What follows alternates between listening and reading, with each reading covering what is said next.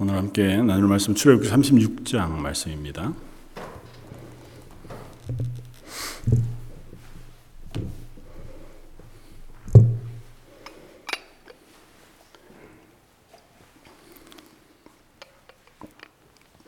(36장) 중에서 (8절로) (13절까지만) 봉독하겠습니다. 출애굽기 36장 8절로 13절까지.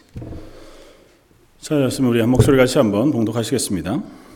일하는 사람 중에 마음이 지혜로운 모든 사람이 열폭 휘장으로 성막을 지었으니 곧 가늘게 꼰 배실과 청색, 자색, 홍색 실로 그룹들을 무늬 놓아 짜서 지은 것이라.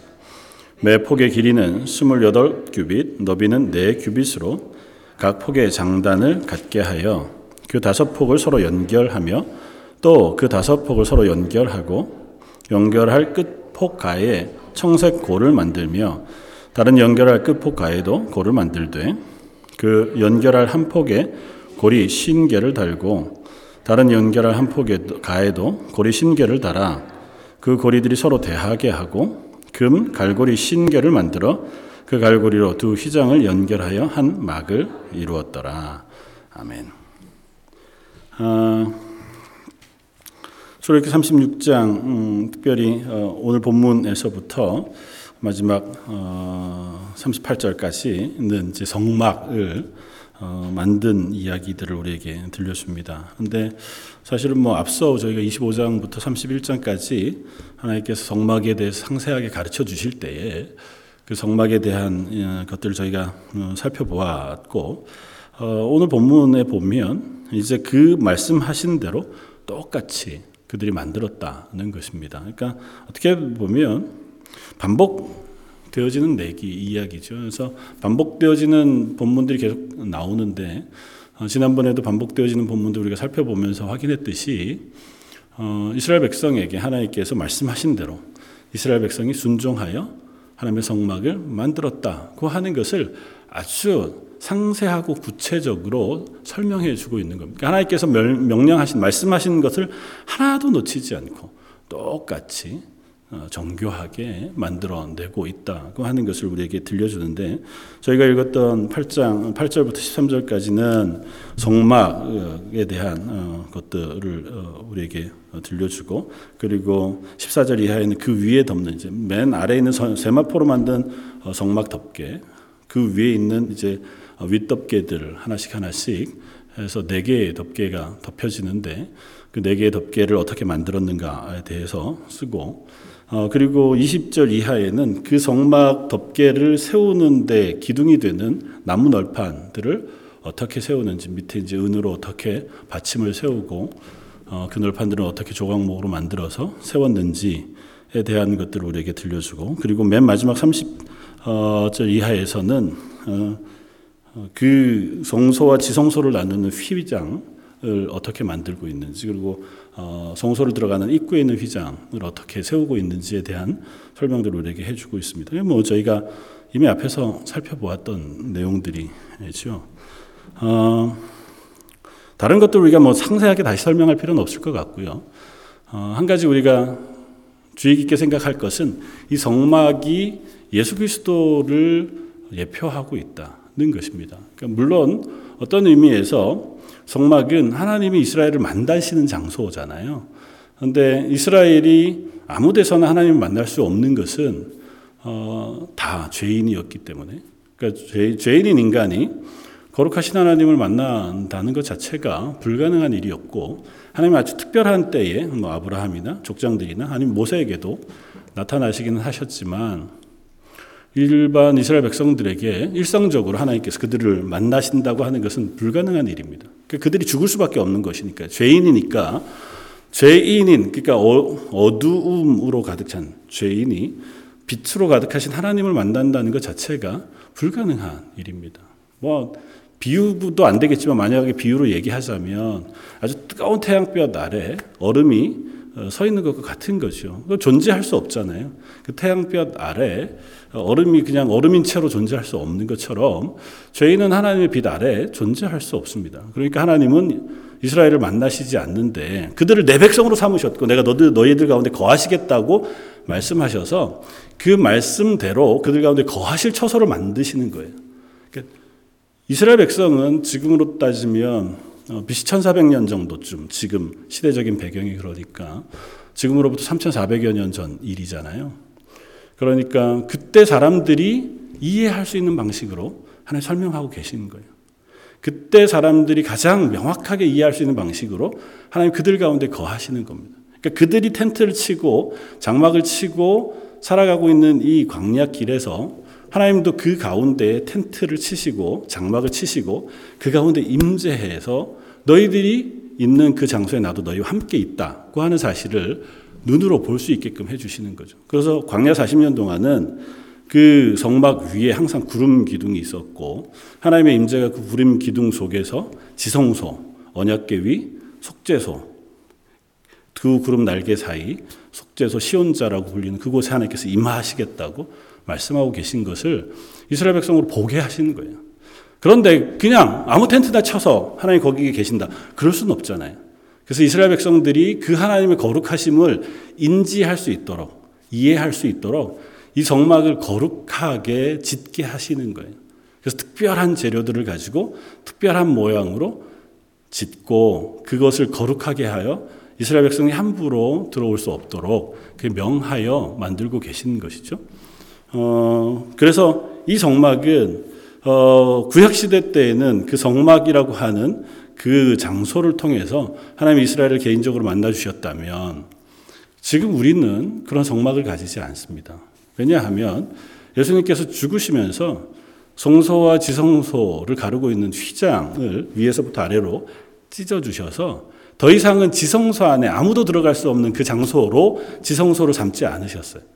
하나님이 우리 가운데 임재하신 거고 예수님이 우리의 죄를 속해 주셨기 때문에 거룩하신 하나님이 우리 가운데 오셔서 우리 안에 거하시겠다고 말씀하신 거죠. 그래서 우리가 이제 성전이 되는 거고 우리 각 믿음의 사람들 각 개인이 모여 있는 교회가 하나님이 임하시는 성전이 되어지는 거죠. 그래서 성전은 적극적으로 예수님을 반영해요. 그래서 성전은 그냥 하나님을 만나는 특별한 장소로서의 의미보다 그곳에서는 우리의 죄를 인정하고 하나님 그 죄를 사해 주셔서 이스라엘 백성을 하나님의 백성으로 받아주시는 그 장소가 바로 성막인 거죠. 그래서 성막은 하나님의 임재된 장소와 하나님과 이스라엘 백성 사이의 만남의 장소, 예배의 장소인 어, 성, 어, 어 번제단, 제단과 하나님께 드리는 제사가 그 성막을 통해서 어, 이루어지고 그것을 통해서 이스라엘 백성들은 하나님 앞에 나아갈 수 있게 되어지는 그와 같은 은혜를 잊게 되는 거죠. 근데 성막을 오늘 어, 쭉 설명하다가 보면 저희는 13절까지밖에 안 읽었지만 어, 뭐 전에도 살펴보았지만 성막은 겉에서부터 안으로 들어가면 갈수록 더 아름답고 귀한 재료들을 사용해요.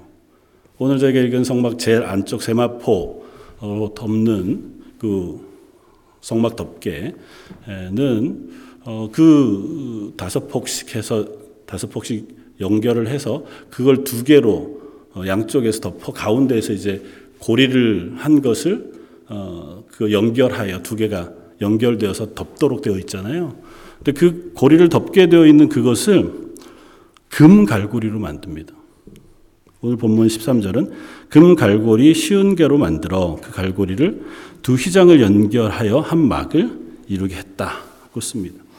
어, 그런데 그 위에는 14절에 그 성막을 덮 는 막, 그 휘장을 염소털로 만들어 산폭을 위에 덮습니다. 그리고 그 연결할 고리를 쉬운 길 똑같이 다는데 그 고리는 뭘로 만드냐 하면 18절에 놋 갈고리 쉬운 개로 만들어 그 휘장을 연결하여 한 막이 되게 하고 그 위에는 이제 붉게 물들인 수량의 가죽 그리고 그 위에는 해달의 가죽으로 덮개를 덮습니다. 그러니까 밖으로 갈수록 단단해지는 것이죠. 그러니까 어쨌든 정막을 실용적으로도 하나님 만들게 하셨어요. 그럼에도 불구하고 상징적으로 그 성소와 지성소를 덮고 있는 그 모든 부분들은 금으로 싸서 귀한 것으로 만들게 하셨고 그 다음은 좀 더 단단하고 어, 또 힘 있는 재질 혹은 비나 바람에 어, 해를 입지 않는 재질들로 덮게 하셨습니다. 왜냐하면 뭐 실용적인 부분도 있지만 뭘 이해하게 하려고 하는 걸까요?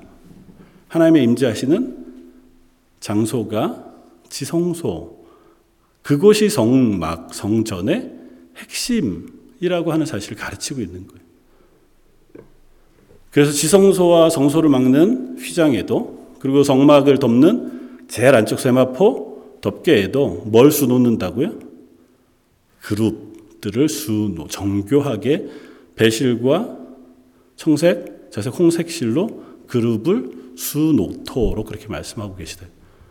그러니까 하나님이 임재하시는 그 장소 지성소가 이 성막의 핵심이다. 다른 여타한 것들도 다 필요하죠. 다른 것들도 다 의미가 있습니다. 그래서 성막에 하물며 제일 막 바깥 울타리를 막고 있는 그 나무와 그 천도 대단히 중요하죠. 성물이죠. 그래서 그것도 레위지파 사람들이 아니고는 만질 수 없도록 되어 있어요. 그럼에도 불구하고 그런 것들은 다 없어도 뭐가 제일 중요하다고요? 하나님의 임재하시는 장소. 그곳은 언약계 덮개로 만들어진 언약계 위에 두 그룹 날개 사이 그 자리. 거기에 하나님이 임재하신다는 거예요. 그 실제적으로 하나님이 너희를 만나겠다고 하는 사실을 선명하게 그림으로 보여주시는 거예요. 여기가 너무 중요하다. 그러니까 거기는 다 뭘로 쌓여? 금으로 쌓여져 있어요. 언약계도 다, 그룹도 다 금을 쳐서 만들어 놓게 되어 있다고.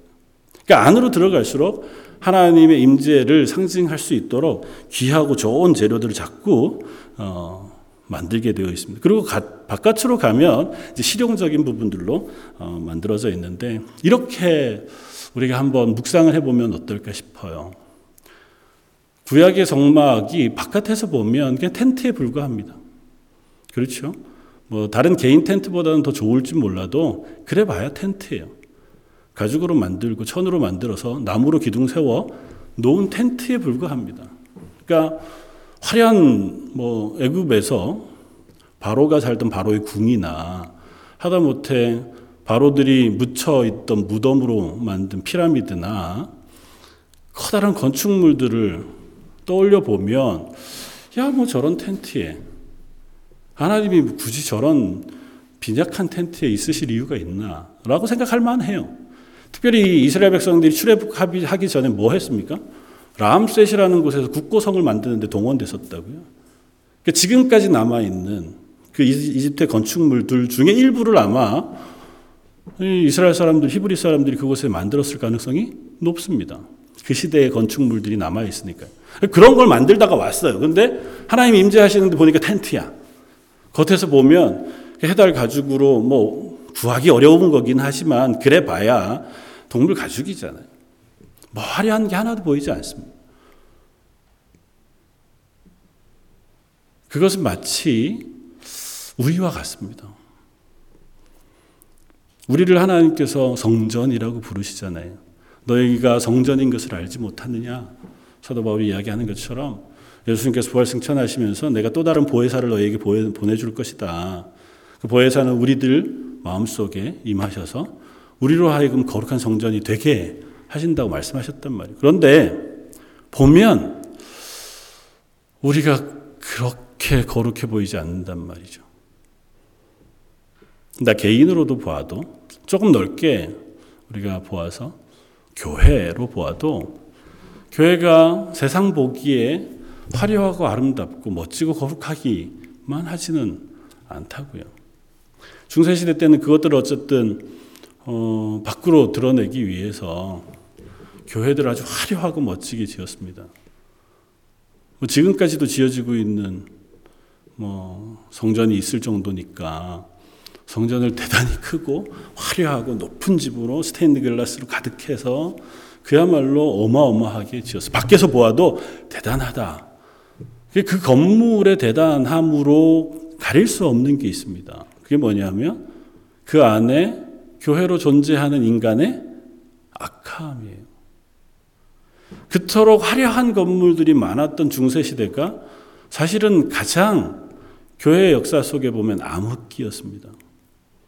하나님 향한 올바른 믿음이나 말씀에 대한 순종이나 하나님 향한 온전한 고백이 사라졌던 시기가 그 시대였잖아요. 여전히 크고 화려한 어떤 모양보다 그 안에 있는 우리들의 모습은 하나님 보시기에 하나님 우리 가운데 임재하실 수 있을까? 하나님 우리 가운데 동행하시는 거룩한 교회 성전의 모습이 맞나? 라고 물을 만 합니다. 그러나 우리가 기억할 것은 우리의 겉모양이 우리 혹은 우리의 어, 삶의 모양이 어떠하기 때문에 우리가 성전인 것이 아니에요. 우리가 성전인 유일한 이유는 뭡니까? 우리 안에 하나님이 임재해 계시기 때문에. 그 성전은 다른 의미가 없어요. 하나님이 계신 곳이 성전이.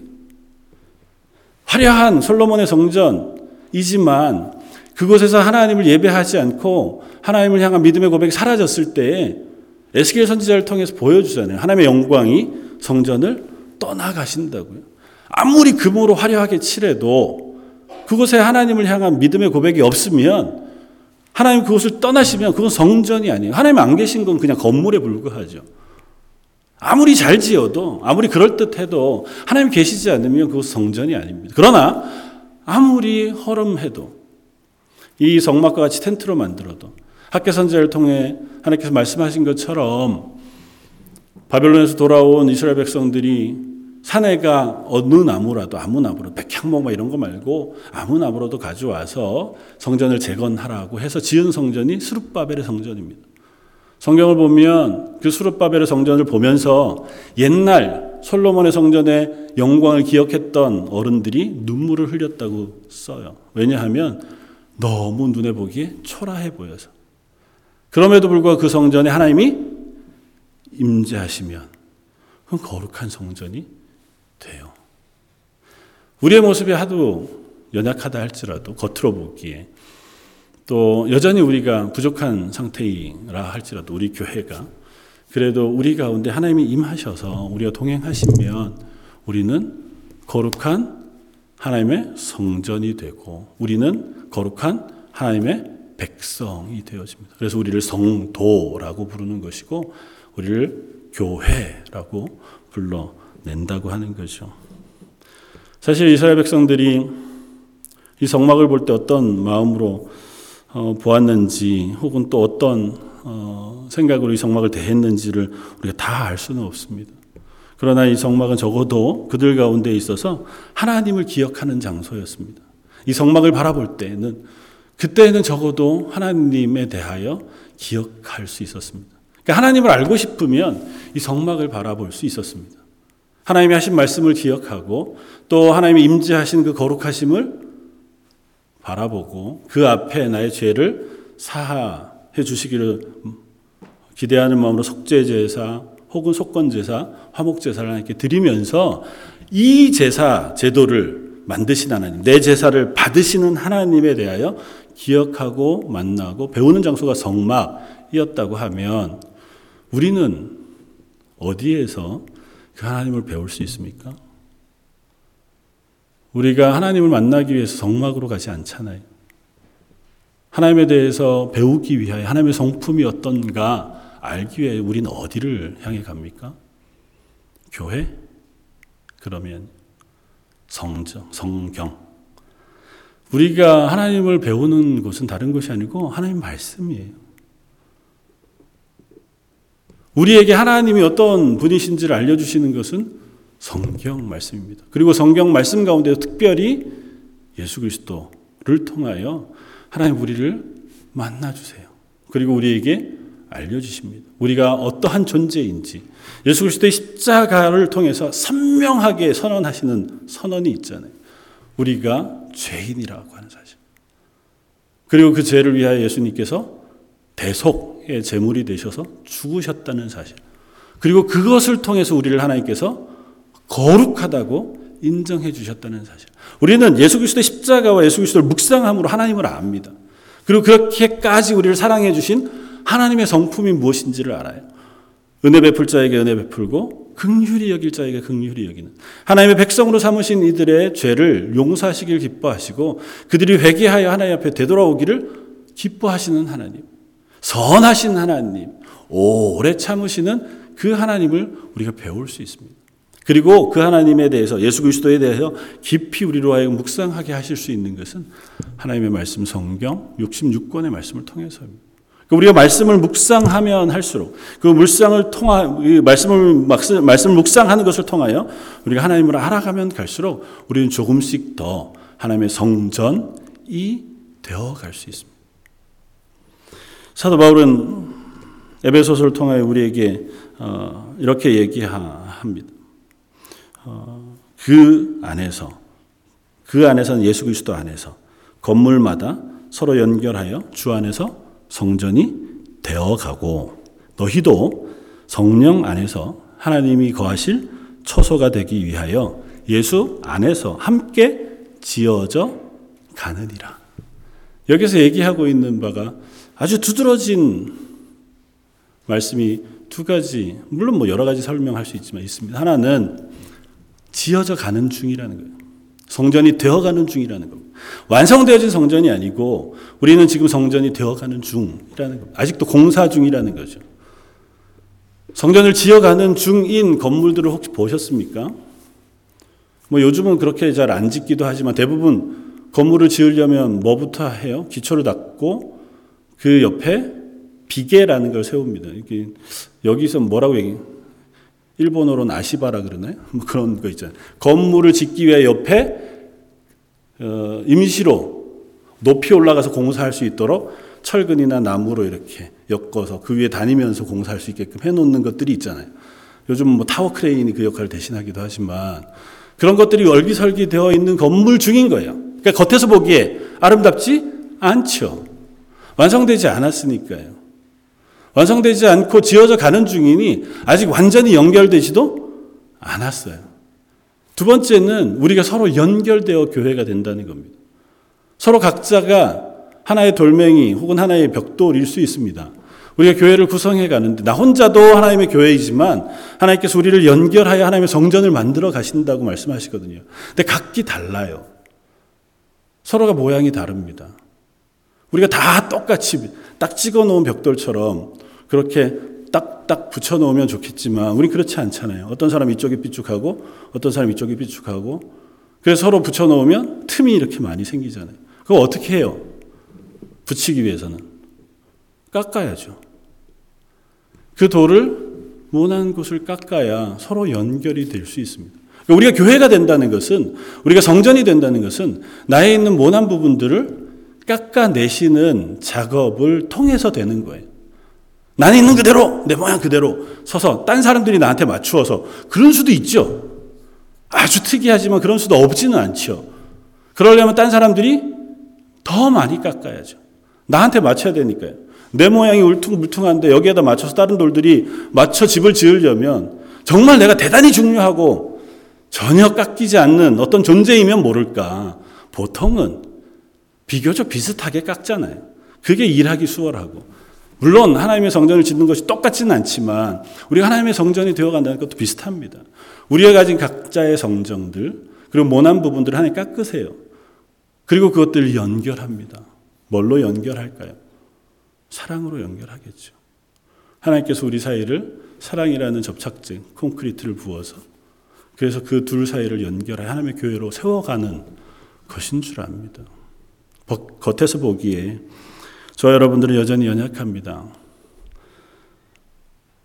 사도 바울이 고린도 교회를 향해서 말하는 것처럼 너희 몸은 너희가 하나님 너희가 하나님께로부터 받은 바 너희 가운데 계신 성령의 전인 줄을 알지 못하느냐 너희는 너희의 것이 아니라 값으로 값으로 산 것이 되었으니 그런즉 너희 몸으로 하나님께 영광을 돌리라 말씀하시는 말씀에 비추어 보면 우리는 아직도 성전이 덜 된 것 같아요.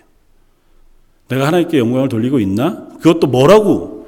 몸으로 너희 몸으로, 마음으로 하나님 믿어 물론 구원에 이르지요. 그러나 우리가 성전인 것을 하나님 기쁘시게 하는 것을 너희 몸으로 하라고요. 너희 육체로.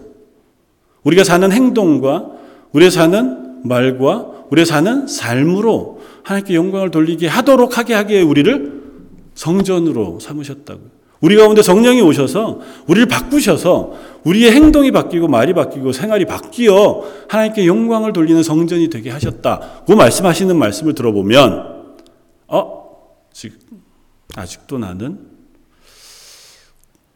좀 지어져 가는 중인가? 그 하는 죄송함과 부족함들을 생각합니다. 그럼에도 불구하고 변하지 않는 것 하나가 있습니다. 우리 안에 성령이 와 계시면 우리 안에 하나님이 임재하시면 우리는 여전히 성전으로 분리운다는 겁니다. 우리의 겉모양은 연약할지라도 우리의 삶의 태도는 여전히 하나님께 영광을 돌리지 못하는 것 같아 보일지라도 하나님 우리 가운데 임재해 계시다면 우리가 그 하나님을 기억한다면 우리는 하나님의 성전으로 지어져 가는 줄 믿습니다. 우리의 힘으로가 아니라 하나님께서 우리를 바꾸셔서 우리로 하여금 하나님의 성전이 되어가게 하실 줄 믿습니다. 그렇게 하기 위해서 우리가 지난주에도 살펴보고 주일에도 살펴보았지만 우리는 우리 속에 쌓아야 할 성령의 열매들이 있습니다. 우리가 하나님의 성전이 되기 위하여 성령이 우리에게 허락하시는 성품의 열매들을 맺어가야 할 거예요. 그리고 서로 서로 연결되어 하나님의 교회가 되기 위해서는 우리가 서로를 용납해 줄 수 있어야 합니다. 사랑으로 오래 참음으로 서로를 용납하고 그것이 하나님의 교회에 필요한 요소인 것인 줄 믿습니다. 저희들은 사실은 이 모든 것들을 하기가 쉽지 않아요.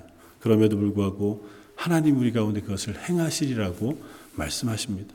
이 명령을 하신 하나님께서 부사렐과 오홀리압을 통해서 또 오늘 저희가 읽었던 본문의 8절 말씀처럼 일하는 사람 중에 마음이 지혜로운 모든 사람을 통해서 하나님께서 하나님의 능력을 부으시고 하나님의 일을 하게 하신 사람들을 통해서 하나님의 성막을 똑같이 지으셨던 것처럼 저 여러분들을 하나님의 사람으로 부르셔서 저희가 성령을 부으시고 우리로 하여금 하나님의 교회가 되게 해 가시는 줄 믿습니다. 사모하는 마음으로 하나님 저희의 연약한 것들을 용서해 주십시오. 고쳐 주십시오. 하나님의 은혜와 능력으로 덧입혀 주십시오.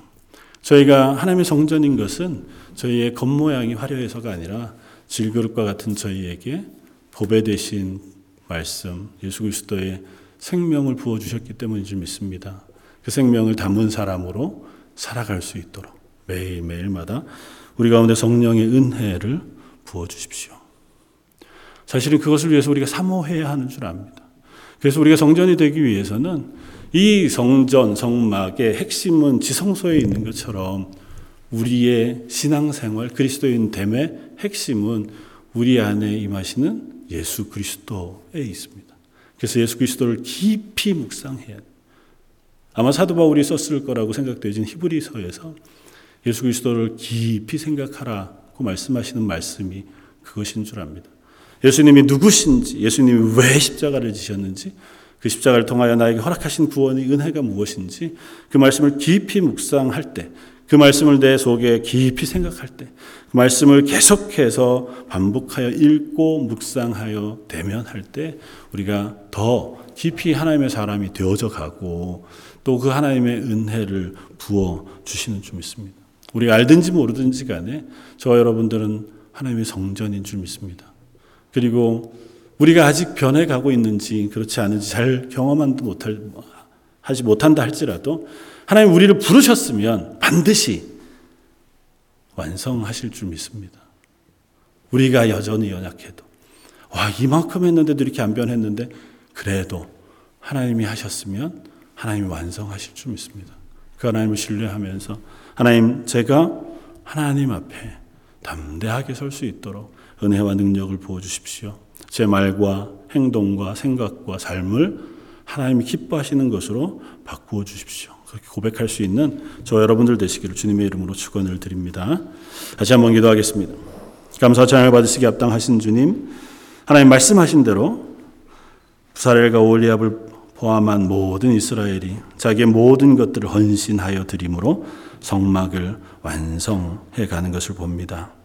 하나님, 우리를 하나님의 성전으로 부르시고 저희 가운데 성령을 부으셔서 저희로 교회라 칭해 주시니 감사합니다.